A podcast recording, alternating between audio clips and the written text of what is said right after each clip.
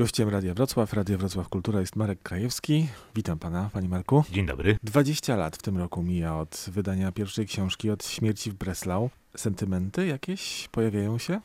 20 lat to jest okrągła rocznica i oczywiście, że wracam pamięcią do tych chwil, kiedy zaczynałem. Kiedy podczas powodzi wrocławskiej wyjechałem z miasta, napisałem pierwszą moją książkę Śmierć Breslau. Ona czekała dwa lata i w 99 się ukazała. Tak, wtedy wszystko się zaczęło. Potem jeszcze przez jakiś czas pracowałem na uczelni i pisałem, prowadząc równoległe żywoty, aż w roku 2007 podjąłem dramatyczną, trudną, radykalną, ale i dobrą, jak sądzę, decyzję odejścia z pracy na uniwersytecie i poświęcenia się wyłącznie pracy literackiej. Ja też tak sobie pomyślałem, czy my przypadkiem nie mamy jubileuszu naszej znajomości, bo po raz pierwszy chyba spotkaliśmy się w 2004 roku. No proszę, być może tak jest, rzeczywiście. I potem się co roku spotykamy i rozmawiamy o moich nowych powieściach. Bardzo mnie to cieszy. A jak powstała śmierć w Breslau? Trochę pan już powiedział, ale od czego się zaczęło? Czy zaczęło się od postaci, od Moka, czy od miasta, a może od gatunku, od kryminału? Od wszystkiego właściwie. Znaczy wszystkie te elementy, które pan wymienił, y, złożyły się na pierwszą moją powieść. Y, I co było najpierw? Zawsze takie pytanie się pojawia. Czy bohater, czy miasto, czy gatunek? Wszystko razem, ale chyba na początku było miasto. Jednak jak sięgam pamięcią do moich lat dziecięcych, Wrocław zawsze mnie fascynował. Począwszy od momentu, kiedy przyszedłem do szkoły podstawowej. Piękny budynek z czerwonej cegły przy ulicy Jemiołowej. I o tym budynku opowiadano wówczas niestworzone historie, że tutaj przychodzą SS-mani w przebraniu niemieckich turystów z NRF-u, jak wtedy mówiono, szukają skarbów, że tutaj był szpital, że tutaj duchy są i straszą nocami. To wszystko rozpalało moją wyobraźnię wtedy w roku 73, kiedy jako siedmioletni chłopiec trafiłem do tej szkoły podstawowej i tak się zaczęła moja fascynacja Wrocławiem. Od tej podstawówki, poprzez moją dzielnicę, w której mieszkałem, przy ulicy Żelaznej, e, poprzez rozmaite ślady i pozostałości dawnej kultury niemieckiej, Wrocławia, to wszystko sprawiło, że zainteresowałem się historią mojego miasta, to wszystko rozbudzało moją wyobraźnię, czyli odpowiadając na pańskie pytanie bardzo krótko, odpowiem tak. Najpierw było miasto. Mhm. Była podstawówka przy Jemiołowej, potem e, Liceum Słowackiego, tak. potem Instytut Filologii Klasycznej, Uniwersytet Wrocławski, czyli też takie budynki, które mogą rozpalać wyobraźnię. To prawda. Dziewiąte liceum, moja, moja ukochana szkoła średnia, była to stara szkoła ludowa, zbudowana przy Piotra Skargi, obecnej ulicy, i tam były w tej szkole również zakamarki, niezwykłości, korytarze, ciemne czasami, rozbudzające wyobraźnię, a potem Instytut Filologii Klasycznej. To jest znamienne miejsce. Przyszewskie 49. Znamienne dlatego, że w tym budynku się mieściło prezydium policji. O czym się dowiedziałem po napisaniu pierwszej książki. Nie wiedziałem o tym wcześniej. Czyli siedząc w moim pokoju, czy wcześniej jako student przebywając na salach wykładowych, a później jako pracownik naukowy, kiedy siedziałem w moim pokoju 221 e, tam Przyszewskiej 49, kto wie, czy nie siedziałem w jakimś pokoju, gabinecie człowieka, który mógłby być wzorem mojego bohatera, Eberharda Moka, który przecież w prezydium policji pracował. I być może nawet zaglądnął do takiego moka Otto Krajewski. Jeden z takich bardzo epizodycznych bohaterów jednej z powieści. Otóż to, Otto Krajewski. Cieszę się, że pan przywołał tę postać. Jest to postać prawdziwa. Jest to policjant pracujący w prezydium policji na początku XX wieku. Proszę sobie wyobrazić, że kiedy przeglądałem stare księgi adresowe z tego okresu, kiedy pisałem książkę pod tytułem Mok, albo Mok ludzkie zoo, już nie pamiętam dokładnie, o którą to książkę chodziło. Przeglądałem jak zwykle księgi adresowe, prezydium policji, widzę skład osobowy i oczom nie wierzę. Otto Krajewski, pisany na, z Y na końcu. Nawiasem mówiąc, ów policjant, funkcjonariusz Wydziału Kryminalnego, mieszkał niedaleko mnie, gdzie ja teraz mieszkam, w okolicach Katedry Wrocławskiej. Zatem zbieżność podwójna. I nazwisko, i miejsce. Czyli słowem genius loci po prostu. Tak jest, jakiś genius loci się pojawia, prawda? Szewskiej 49 ten genius loci na mnie mocno oddziałał i to on kazał mi e, filologowi klasycznemu, który zajmował się wcale nie literaturą, lecz językoznawstwem, kazał w pewnym momencie dokonać takiego wyboru, poświęcić się pracy literackiej, najpierw połowicznie, a później całkowicie.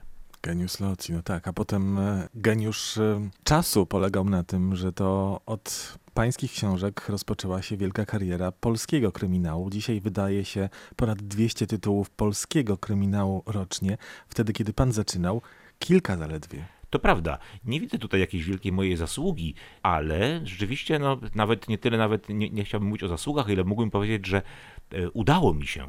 Gdybym dzisiaj miał zadebiutować, myślę, że byłoby o wiele, o wiele trudniej. A wtedy, jak była ta posłucha na rynku gatunkowym, literackim, polskich kryminałów było bardzo niewiele, e, to wtedy no jakoś zaistniałem. Udało mi się, ponieważ byłem jednym z pierwszych, którzy pisali kryminały, po naszej polskiej zmianie, czyli po roku 89. Oczywiście wcześniej istniała powieść kryminalna. Mamy dobre tradycje i przedwojenne, e, tradycje mm, gatunkowe i później powojenne, tak, tak zwany kryminał milicyjny, aż w końcu w czasy Polski już niepodległej czy suwerennej po 89 roku też przeszli pisarze, którzy wcześniej tworzyli, e, wspomnę choćby królową polskiego kryminału zmarłą Joannę Chmielewską, czy również na poletku retrokryminału ten i ów na to poletko się zapuścił. Myślę tutaj o Waldemarze Łysiaku i o jego książce Szachista, na przykład, która jest książką sensacyjną, opowiadającą o zamachu na Napoleona. No oczywiście y, jest to powieść sensacyjna w stylu retro. W tamtych czasach napoleońskich się akcja jej rozgrywa. O zamachach i o szachach dzisiaj jeszcze porozmawiamy. Ciągle sprawdza pan topografię miejsc swoich książek. Ja tutaj zacytuję, bo mamy oczywiście przed sobą najnowszą książkę, e, Dziewczynę o czterech palcach. Ulica Kaukaska w Równem. Istniała w 1920 roku? Tak, istniała, rzeczywiście. Tak, sprawdzam to. E, właściwie to sprawdza mi to mój współpracownik, mój eksplorator i dokumentalista który jest zatrudniony przez wydawnictwo Znak. Ogromnie się cieszę, że współpracuję z nim, pan Mikołaj Kołyszko, e, bardzo sumienny współpracownik, dokładny. Ja go proszę o znalezienie mi różnych szczegółów, na przykład właśnie, panie Mikołaju, proszę mi e, znaleźć, dostarczyć plan miasta Równe na Wołyniu, albo zechce pan mi sprawdzić, panie Mikołaju, na jakiej ulicy mieściła się, mieścił się posterunek policji państwowej w Będzinie. Akurat tego nie wykorzystałem, ale wiele tego typu pytań i, i próśb kieruję do mojego współpracownika. On je wszystkie spełnia, prawie wszystkie, mi zawsze się uda znaleźć jakąś informację i mam ten przywilej. To jest do mnie ogromnie cieszy, że mogę polegać na osobie, która mi y, no, zwalnia mnie z tego żmudnego trudu poszukiwawczego. Ja go lubię, ja lubię ten trud, ale czasami w tym roku muszę tego, ten, ten trud złożyć na cudze barki. Dlatego, że w tym roku, w roku 2019, kiedy mija 20 lat od ukazania się mojej pierwszej powieści Śmierć Breslau, jak pan to przypomniał na początku audycji, to y, postanowiłem w tym roku właśnie dostarczyć, ofiarować moim czytelnikom dwie powieści. Jedną o Edwardzie Popielskim, o której rozmawiamy, Dziewczyna o czterech palcach, i druga o Moku, która ukaże się w październiku. Żeby to zrobić, żeby efektywnie pracować, żeby pisać dwie powieści rocznie, muszę mieć współpracownika i mam takiego współpracownika, który mi wyszukuje materiały topograficzne i historyczne. A finansowe, ekonomiczne również. Kurs dorożką z dworca do miejsca celu Popielskiego w Równem kosztował 250 marek? Dotknął Pan ciekawej kwestii. To jest pierwsza rzecz, którą sprawdzam, teraz to sprawdza Pan Mikołaj, mój współpracownik, pierwsza rzecz przed napisaniem, zanim zasiądę do pisania książki. Ceny. Ceny w danym roku, wręcz w danym miesiącu, bo jeżeli mówimy o początku lat 20., to jest galopująca inflacja, czy w Polsce, czy w Niemczech. Zatem wręcz miesiące. I są strony internetowe, na których to można sprawdzić. Oczywiście nie zawsze uda się znaleźć informację na temat usług, takich jak e, usługi dorożkarskie czy taksówkarskie, nieliczne wtedy jeszcze mało rozwinięte, ale z całą pewnością można znaleźć na przykład informację, ile kosztował kilogram kawy, czekolady, chleb, prawda? Tego typu informacje dotyczące cen, cen produktów codziennych, zwykłych, są niezwykle ważne dla mnie.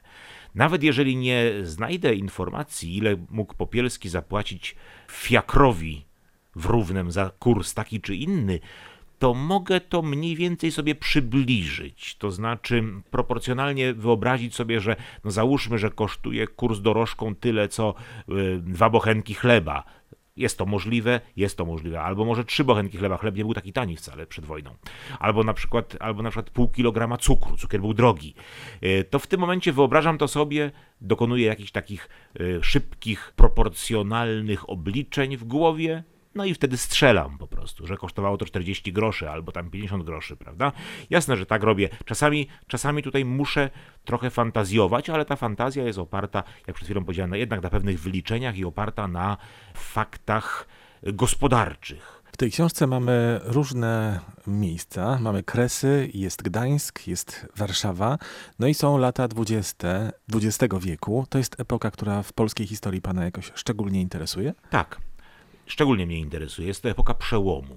Skończył się XIX wiek, wprawdzie ujmując rzecz, rzecz chronologicznie i tak sztywno, to skończył się w roku 1900, prawda, czy 1899, ale kulturowo właśnie myślę, że skończył się wraz z końcem I wojny światowej. I następuje epoka przełomu. Fin de siècle znika, następuje nowa epoka. Epoka, którą się nazywa w historiografii niemieckiej, na przykład, słusznie moim zdaniem trafnie, dzikimi, zwyrodniałymi, zepsutymi latami dwudziestymi. Określa się je często mianem dekadencji lat dwudziestych, ale dekadencja nie, nie jest to może najlepszym słowem, ponieważ, ponieważ dekadencja jest to schyłek pewnej epoki, chyba że uznamy lata dwudzieste za schyłek epoki fin de siècle. Nie chcę tutaj wchodzić w szczegóły i rozwodzić się na ten temat, w każdym razie ta epoka jest na pewno epoką przejściową. Epoką, kiedy już stary świat odszedł w przeszłość, stary świat, choćby monarchów, prawda, europejskich, tego co nazywamy często koncertem mocarstw. Powstały nowe państwa, niektóre państwa wróciły do dawnej świetności, tak jak Polska odzyskała niepodległość, prawda, i e, ten okres przejściowy został zamknięty kataklizmem II wojny światowej. Okresy przejściowe mnie bardzo interesują, dlatego że one są, odzwierciedlają przemiany przemiany społeczne, kulturowe, polityczne i tak dalej. To mnie bardzo ciekawi.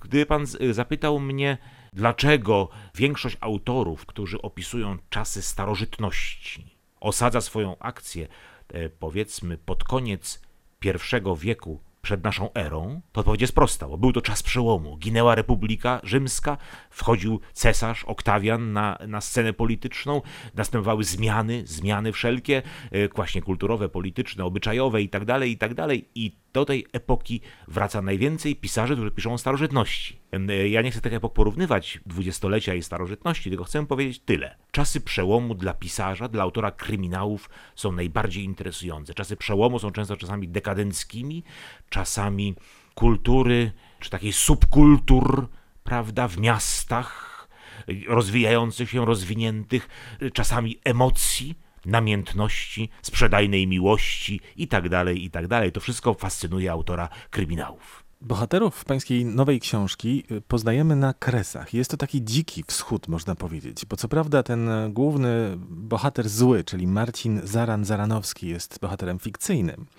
ale nie sprawdzałem tego. Napady na pociągi się zdarzały? O tak. Oczywiście na naszych kresach wschodnich, na kresach wschodnich II Rzeczypospolitej panowało bezprawie w miastach, w miasteczkach, owszem, były posterunki policji, często niedofinansowane, często były trudności z łącznością, z komunikacją, prawda, z informacją. I w ty, na tych terenach działały wszelkie możliwe do wyobrażenia sobie bandy, począwszy od band bolszewickich finansowanych przez naszego śmiertelnego wroga, przez Rosję Radziecką, która za wschodniej granicy już wyciągała macki ku młodemu, niepodległemu państwu. Te bolszewickie bandy finansowane właśnie przez Rosję Radziecką często oznaczały się nieprawdopodobnym wręcz okrucieństwem. W ich skład wchodzili, wchodziło mnóstwo wyrzutków społecznych, y, sadystów, prawda, wataszków, którzy usiłowali wykroić sobie w bag na bagnach Polesia swoje księstwa, prawda. Napady na pociągi były mm, niezwykle częste, wręcz niektóre odsłaniały słabość państwa polskiego na tamtych terenach. W jednym z napadów został ujęty i ośmieszony komendant Policji Państwowej w Łódzku, czyli w stolicy Wołynia. Nazywał się Ziołkowski. Podczas podróży pociągiem został napadnięty i ośmieszony, jak mówię. Zatem, zatem e, takie napady były. To była rzeczywistość tamtych terenów rzeczywistość biedy, zacofania, przepastnych lasów, bagien, na których e, kryli się często uciekinierzy, wyjęci ludzie spod prawa. To były przestrzenie e, bezprawia, przestrzenie działań uzbrojonych band, które terroryzowały ludność wiejską ale i y, ośmielały się nieraz napadać na miasta, czy też na właśnie na pociągi. W takich okolicznościach działa mój bohater. W takie okoliczności zostaje wplątany pewnym rozkazem i musi pojmać wspomnianego przez pana y, złoczyńcę Marcina Zarana Zaranowskiego, który zresztą jest takim złoczyńcą dość charakterystycznym, bo y, jest to człowiek niezwykle dobrze wykształcony, starannie dobierający słowa, odwołujący się nieustannie do kultury klasycznej, absolwent gimnazjum klasycznego w Kijowie i Uniwersytetu Kijowskiego, który jednocześnie jest zepsutą do szpiku kości bestią. I on się wpisuje bardzo dobrze w historię tych wrogów Moka czy Popielskiego z pańskich książek. Mamy fikcyjne postaci, jak w każdym solidnym retrokryminale, ale są również, i tutaj nie wiem, które są prawdziwe do końca, które są fikcyjne, bo mamy tak, na przykład Tadeusza Chłapowskiego, nazwisko Prawdziwe. znane w polskiej historii, prawdziwa postać. Prawdziwa postać, tak jest. Pułkownik Marian Spolkień. Prawdziwa postać a szachista Adolf Andersen. Też, oczywiście, wrocławska postać, to jest znakomity szachista, w Wrocławiu istnieje klub szachowy imienia Andersena. Przez 2S. Tak, przez 2S, oczywiście. I jest oczywiście jeszcze Eligiusz Niewiadomski, czyli tak. zamachowiec. Zamachowiec, tak, człowiek, który dokonał zamachu na Narutowicza. Te wszystkie postaci są autentyczne. Starałem się je wpleść w fabułę mojej powieści. Nie było to łatwe, bo na przykład w wypadku Niewiadomskiego musiałem spojrzeć jego oczami w pewnym momencie na zabójstwo Narutowicza, dlatego że chciałem przedstawić akcję, w której, nie, nie, scenę, w której Niewiadomski przebudzony rano wstaje, prawda, idzie do gmachu Zakęty, e, gdzie dokonuje tego strasznego mordu, pierwszego mordu politycznego, powiedzmy, II Rzeczpospolitej, pierwszy prezydent zostaje zabity i chciałem pokazać jego przemyślenia, jego motywy. Był znakomity film polski w, lat, w latach 70., który obejrzałem, Śmierć prezydenta mhm. w reżyserii Jerzego Kawalerowicza. Niewiadomskiego grał tam, grał tam Marek Walczewski, ale wspomniany przeze mnie mój eksplorator i dokumentalista, pan Kołyszko, znalazł mi mnóstwo informacji na temat psychiki, na temat osobowości Eligiusza Niewiadomskiego i mogłem spojrzeć jego oczami e, Niewiadomskiego na prezydenta Narutowicza, na, na cel tego zbrodniczego ataku. Oczywiście było to trudne o tyle, że w najmniejszym stopniu nie podzielam poglądów politycznych prezentowanych przez Eligiusza Niewiadomskiego, który, nie mówiąc już o jego poglądach filozoficznych, bo dla niego Narutowicz nie był człowiekiem, to był pewien symbol. On w ten symbol chciał uderzyć, ten symbol ilustrował, był charakterystyczny dla pewnej formacji politycznej, która była niezwykle wroga, wroga Polsce, jak sądził e, Niewiadomski, prawda? Nie podzielam tych poglądów i to była trudna scena, kiedy Niewiadomski idzie przez Warszawę na przykład i patrzy na Żydów i gardzi nimi i e, roi swoje fantazmaty. Ale e, w wypadku na przykład innych bohaterów musiałem, to akurat w wypadku Niewiadomskiego miałem dobre materiały, natomiast w wypadku Chłopowskiego na przykład, Chłopowski był bardzo zamożnym przemysłowcem, wiceprezesem Polskiego Towarzystwa Naftowego, zamożny człowiek, który jeździł Cadillaciem na białych oponach, prawda? I który Popielskiego zaprosił do pewnej tajemniczej sprawy, którą prowadził mój bohater. O Chłapowskim bardzo mało było materiałów. Mimo, że poprosiłem mojego kolegę z Ostrowa Wielkopolskiego, gdzie Chłapowski chodził do gimnazjum, jakiekolwiek materiały na jego temat. Nie było niczego. Można było znaleźć tylko parę informacji właśnie w internecie, w Wikipedii, niewiele. Musiałem sporo tutaj fantazjować i musiałem tworzyć tę postać na nowo, począwszy od nawet wyglądu zewnętrznego. Nie wiem, czy ja dobrze opisałem Chłopowskiego, czy on tak wyglądał, jak ja opisałem, ale, ale no, musiałem nadrabiać wyobraźnią tam, gdzie brakło faktów. A jest pan zapalonym szachistą? Tak. Jestem zapalonym szachistą, dawno już nie grałem i nie jestem dobrym szachistą. W życiu jestem człowiekiem niezwykle y, niepodejmującym ryzyka człowiekiem rozsądnym, jak sądzę. Natomiast w szachach odzywa się moja druga natura. Gram kombinacyjnie, ryzykownie, ostro, często popełniam błędy. Na ten powrót do Łysego. Zatęsknił pan za Edwardem Popielskim po prostu? Tak, choć argument y, przeważający, kluczowy był inny. Argument za tym, żebym napisał kolejną książkę o Popielskim, na chwilę odszedł od Moka. Argument był taki. Moi czytelnicy chcieli więcej. Nie wystarczała im jedna książka rocznie. Takie informacje uzyskiwałem na spotkaniach autorskich, w mailach, w rozmowach z czytelnikami. Panie Marku, jedna książka to za mało. My chcielibyśmy e, więcej obcować z pańską literaturą. To była jedna grupa głosów. Inna grupa głosów, o dziwo rozlegających się często w Galicji, w Krakowie i w okolicach, prawda, była taka. Chcemy Popielskiego, ponieważ Popielski jest, jest stąd. Stąd, tak jest, oczywiście. Te głosy słyszałem i brałem je pod uwagę. Uwzględniałem je i w końcu nadszedł taki moment, że uznałem, że dwudziestolecie mojej twórczości jest dobrą okazją, żeby dostarczyć i jednym i drugim jakiejś historii. Jednej bohaterem byłby Popielski, drugiej Mok. Dwie książki, dwaj moi bohaterowie. Tak jest w roku 2019, nie wykluczam, że tak będzie jeszcze, ale też nie potwierdzam tego i nie chcę tutaj żadnych deklaracji składać. To teraz tak wpadło mi do głowy, że mamy dwie książki na dwudziestolecie kariery literackiej, pisarskiej Marka Krajewskiego. Jedna książka dzieje się w latach dwudziestych XX wieku, a ta druga, październikowa, to będzie też Tak. ta dekada? Tak też, 1920 rok, Wrocław, Eberhard Mock, film, znakomity film, uważany za kamień milowy w historii kina, Paul Wegener, film Golem. Pojawia się na ekranach, wzbudza ten film nawet coś w rodzaju zbiorowej histerii wśród wrocławskich Żydów, bo właśnie w tym środowisku będzie osadzona akcja, akcja książki pod tytułem Mok z podtytułem Golem. Czekamy na październik, ale tymczasem mamy jeszcze dziewczynę o czterech palcach. Jest powrót do Łysego i to jest też trochę inny gatunek niż do tej pory, bo to jest powieść szpiegowska. Pan podkreśla, że chciał spróbować tego gatunku, powieści szpiegowskiej właśnie. I tutaj tak sobie wypisałem. Popielski jest takim powiedzmy Jamesem Bondem. Sybilla, pojawia się taka telefonistka, może być Money Penny. A pułkownik Sfolkien jest takim M z filmów. Brakuje mi tylko dziewczyny Bonda. Bardzo y, ciekawe pan znalazł tutaj analogie i nawiązania, powiedzmy, intertekstualne. Nie myślałem o tym. James Bond, czy filmy o Jamesie Bondzie jakoś nie pozostawiają mnie raczej obojętnym. Nie fascynuję się kolejnymi odcinkami tej serii, powiedzmy. Także na pewno, na pewno ani Ian Fleming, ani ten, ani ten film na mnie nie wpłynął. W najmniejszym stopniu.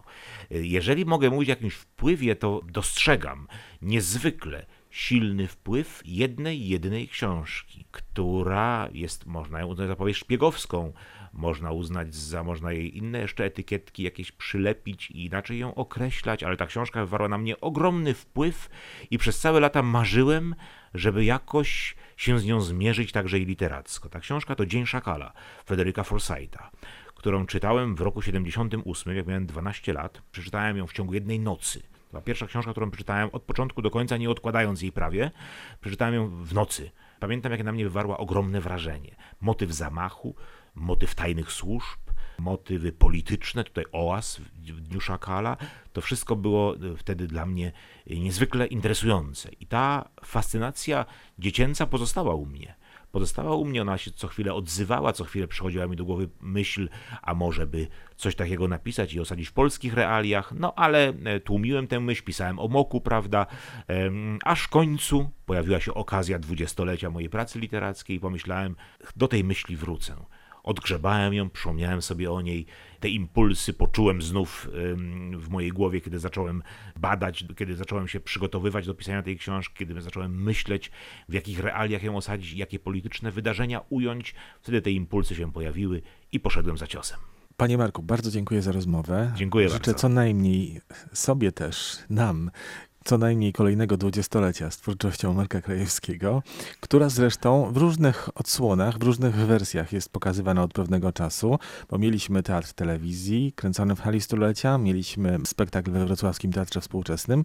Za chwilę najprawdopodobniej będziemy mieć musical w Teatrze Muzycznym Kapitol we Wrocławiu. Tak jest, bardzo mnie to cieszy. Kiedy przyszedł do mnie pan dyrektor Konrad Imiela i zaproponował właśnie stworzenie musicalu, mm, bardzo się ucieszyłem, chociaż nigdy nie byłem wielkim fanem tego typu dzieł scenicznych, ale kiedy pan dyrektor mi przedstawił swoją ideę, swój pomysł, to zrozumiałem, że to może być coś bardzo interesującego, burleska o moku, piosenki, pieśni o moku, prawda? A przy okazji no, świetna scenografia i, i jak sądzę e, bardzo interesujące, bardzo interesujące wykonania. Mam nadzieję, że to, to będzie wielkie wydarzenie, jestem pewien, że to będzie wielkie wydarzenie. Czekam z radością i z, z nadzieją na jesień 2019 roku, kiedy będzie premiera Moka. Nie wiem, jaki dokładnie będzie tytuł, ale, ale tak na pewno będzie nazwisko mojego bohatera, Eberhard Mok, y, w Teatrze Wrocławskim Kapitol. No i będzie również wtedy premiera książki Mok i tu już wiemy doskonale, będzie się nazywać ta książka Mok Golem. Tak jest, te dwa wydarzenia zbiegną się ze sobą. Dziękuję bardzo. Dziękuję uprzejmie.